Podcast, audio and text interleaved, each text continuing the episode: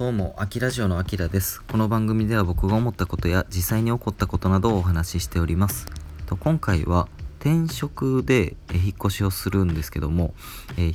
越しとダイエットについて、え、僕なりのちょっと見解をお話ししたいと思います。と今日の話は例えば、え、引っ越しのメリットを知りたいとかもしくはそのダイエットしたいみたいな方向けの話となっておりますので、えまあ、もしよかったら最後まで聞いてください。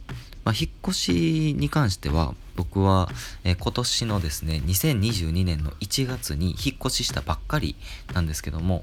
えー、まあ、今回はちょっと転職で引っ越すってことで、え、まあ、引っ越しのメリットって何だろうって考えた時に大きく分けて3つあるなと思いました。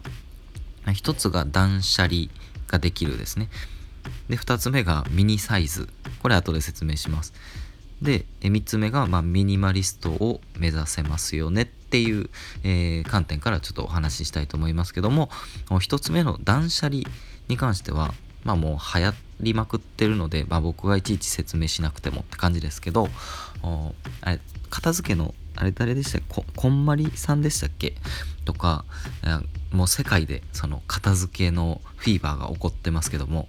えー、ぐらいですね。そのみんな物を捨てたいっていうねその需要はあるみたいなんですよねでその断捨離って、まあ、要はもうあのいらんものを捨てましょうよっていうことなんですけどもななかなかこう捨てれないと思うんですよねあのどれが大事なものいるものでどれがいらんものかっていう判別って難しいと思うんですけど僕が考えるその断捨離の一つに引っ越しっていうのがあります。えー、というのも例えば僕は、えー、以前住んでた部屋っていうのがちょっとだけ僕的には広めの家やったんですよね。30平米ぐらいあったのかな、えー、から、えー、今この大阪市内に引っ越したこの家っていうのはあ20平米弱ぐらいにあのなりました。10平米も減るとやっぱり居住スペースっていうのはもうだいぶ減るのでとなると引っ越しのタイミングで例えば大型の何かものだったりとかをこう物理的にも捨てなきゃ生活できなくなったんですね。まあもちろん一人暮らしだからそういった大胆なことができたりはするんですけどもしですねその引っ越しを、する先の家がうわめっちゃ狭いわどうしようっていうのをデメリットじゃなくてメリットとして考えた時にあ断捨離できるやんっていうのを思ったので、えー、引っ越しのメリットっていうところに入れてみましたで、えー、2つ目のミニサイズっていう話をちょっとしたいんですけど、えー、これもですね、まあ、引っ越しのメリットというよりかはあのミニサイズのものって移動しやすいよねっていうのが僕の考えなんですね。というのはあの僕は以前ですねあのアコースティックギターのそのでっかいやつを持ってたんですよね。で、えー、例えば、えー、アコースティックギターとかにもミニアコースティックギターっていうのがあったりするんですけども、まあ、僕が今持ってるやつがそうです。あのエド・シーランってご存知ですかね、えー、ワンオクロックのタカさんとかとも仲良くて一緒になんか曲なんか曲提供とかしてたりする、まあ、あの海外の人なんですけどその人が使ってるのが実は僕あの一緒のギターなんですよ、えー、その人と一緒のギターを使ってて、えー、まあ、マーチンのリトルマーチンっていう小さいサイズのギターになります。でねこれに変えた瞬間僕はもう圧倒的に移動が楽になりましたね。で、えー、普段のえー、物を置いとくそのスペースっていうのも当然小さくなるわけですからもうこういう極小の部屋に住んでる僕からしたらもうすごくあのストレスなくですねなんか隙間とかにシュッとこうアコースティックギターを入れとけるっていうまあところがあったりします。でとこんな話をしながら僕今度ねエレキギターまた欲しいなとかって思ってるんですけど実はエレキギターも探しゃミニサイズがあったんですよね。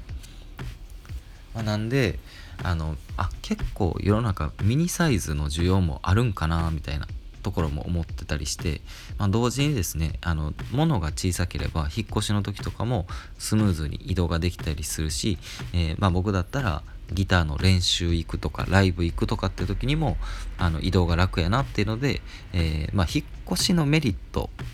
かどうかわかんないですけど、まあ、一応メリットのとこに入れました。で、えー、3つ目のミニマリストになれる、まあ、目指せるってとこですね、えー、は、まあ、言葉の通りで、まあ、ミニマリストって言ったら必要最低限の所有物で生活をしましょうみたいなあ属性の人のことを言うと思うんですけど、まあ、僕はですねそこまでミニマリストかって言ったらあ人から言ったら人によったらだいぶミニマリストかもしれないですけどうん段ボールの数で言うとですねだいたい10個に収まります。っていうと分かるかな？あの分かる人は分かると思います。ミニマリストだねって感じかもしれないれないですけどただあの YouTuber とかでですねあの本当に部屋の中にパソコン1個しかありませんみたいな。僕別にそこまでは目指してるつもりはないんですけども物を減らすっていうそのことをしたい人にとっては、まあ、ミニマリストっていうのを目指す目指せるっていうのも引っ越しのメリットの一つかなと思ったりはしました。でですねちょっと今日あの余談というか、えー、まあ、ダイエットの話もしますよって冒頭でお伝えしたので、えーまあ、ダイエットのことをお話しすると僕実は昔結構ね太ってたんですよ。であの一回太ってた人ってま太りやすいっていう体質が残ってるんじゃないかなと思ってるんですけども、まあ、一応痩せましたと。でその痩せたのをキープするために、えー、まあ、僕なりにちょっとやってるというか、まあ、考え方みたいなところがあるので、えー、お伝えするとそのそもそも人が痩せていく理由って2つあると思ってるんですね。あの1つは食べない、えー、当たり前ですけども食べ過ぎると太っちゃうので、えー、必要最低限しか食べない、えー、それから代謝を上げるっていうこの2つがあると思うんですよね。であの必要最低限の食料っていうことなんですけど要はですねもうあの物があってしまうあ食べ物ですね食べ物があってしまうから食べちゃうっていうのがああると思うんですよ。ということは、えー、買い込まないっていうのが一番かなと思ったりします。まあそんなこと言っても実家やしなかなか難しいんですよとかっていう人もいるかもしれないんですけど実家ってもう食料の宝庫じゃないですか。まあ別に実家をディスってるわけではなくてあの例えばダイエットをしたいとかってなると別に実家であろうがその一人暮らしであろうがもう買い込まないっていうのはできることやと思ってるので、えー、まあ、僕なりのそのダイエット方法みたいなのは一つ買い込まないですね。それからその代謝を上げるっていうところはまあやっぱり適度な運動がいいんじゃないかなと思ってます、まあ、具体的には例えば、まあ、僕はちょっとダンベルとか使った筋トレとかをやったりするんですけどちょっと膝ついて、まあ、テレビ見ながら YouTube 見ながら膝つきながらあ腕立て伏せをしたりちょっと腹筋ローラー軽く膝つきながらでいいのでこうさささってやってみたりとかするだけでもあの全然ほんまに全然変わると思います。でプラスして、えー、よく言われてるのがあのよく寝ることですよね。っていうのはよく言われてます。別に僕が言ってるんじゃなくてあのまあなんでかって言ったらその寝てる間にこう結構人ってなんか体力というかあのなんか消耗してるみたいなんですよね、まあ、と同時にこう、まあ、食べない時間っていうのが物理的に発生するんで、えー、まあ、痩せていくっていうのが一つあるので、えー、必要最低限の食料、まあ、というか買い込まないのと適度な運動と睡眠があ痩せるためダイエットするためには必要なんじゃないかなと思ったりします。で最後に、えーと、物が溢れるデメリットっていうので、まあ、これはもう細かく解説しないですけどもあの3つちょっとご紹介するとやっぱり物が溢れてると虫とかが発生しやすくなると思うんですよね。食べ物とかもそうやし、まあ、なのでちょっと、えー、デメリットかなと思います。あと物を探す時間が増える。これは結構あると思いますね。あれどこやったっけな？どこ置いたっけな？みたいな。が当たり前のような話をして申し訳ないんですけども使ったものは使っ、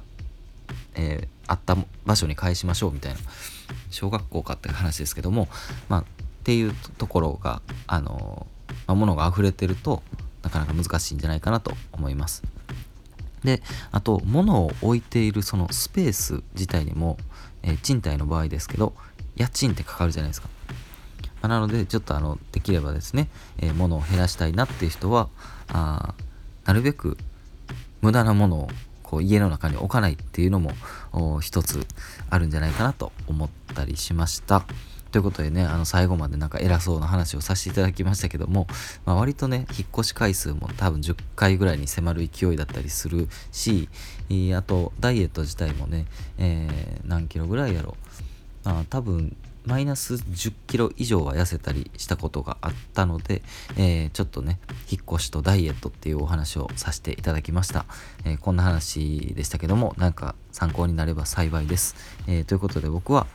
明日ですね、え大阪から名古屋についに引っ越してきますけども、またライブでね、ちょこちょく帰ってくる予定ではあるので、え帰ってきた際は、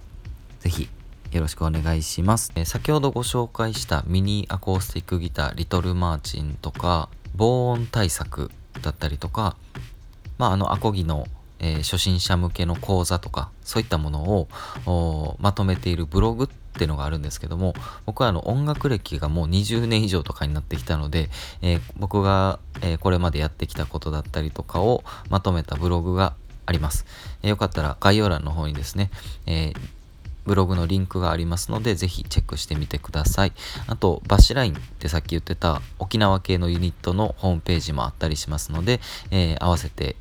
ご確認いただけると嬉しいなと思ってます。え、それから Twitter とかもやってるので、ぜひフォローよろしくお願いします。最後までありがとうございました。あきラジオでした。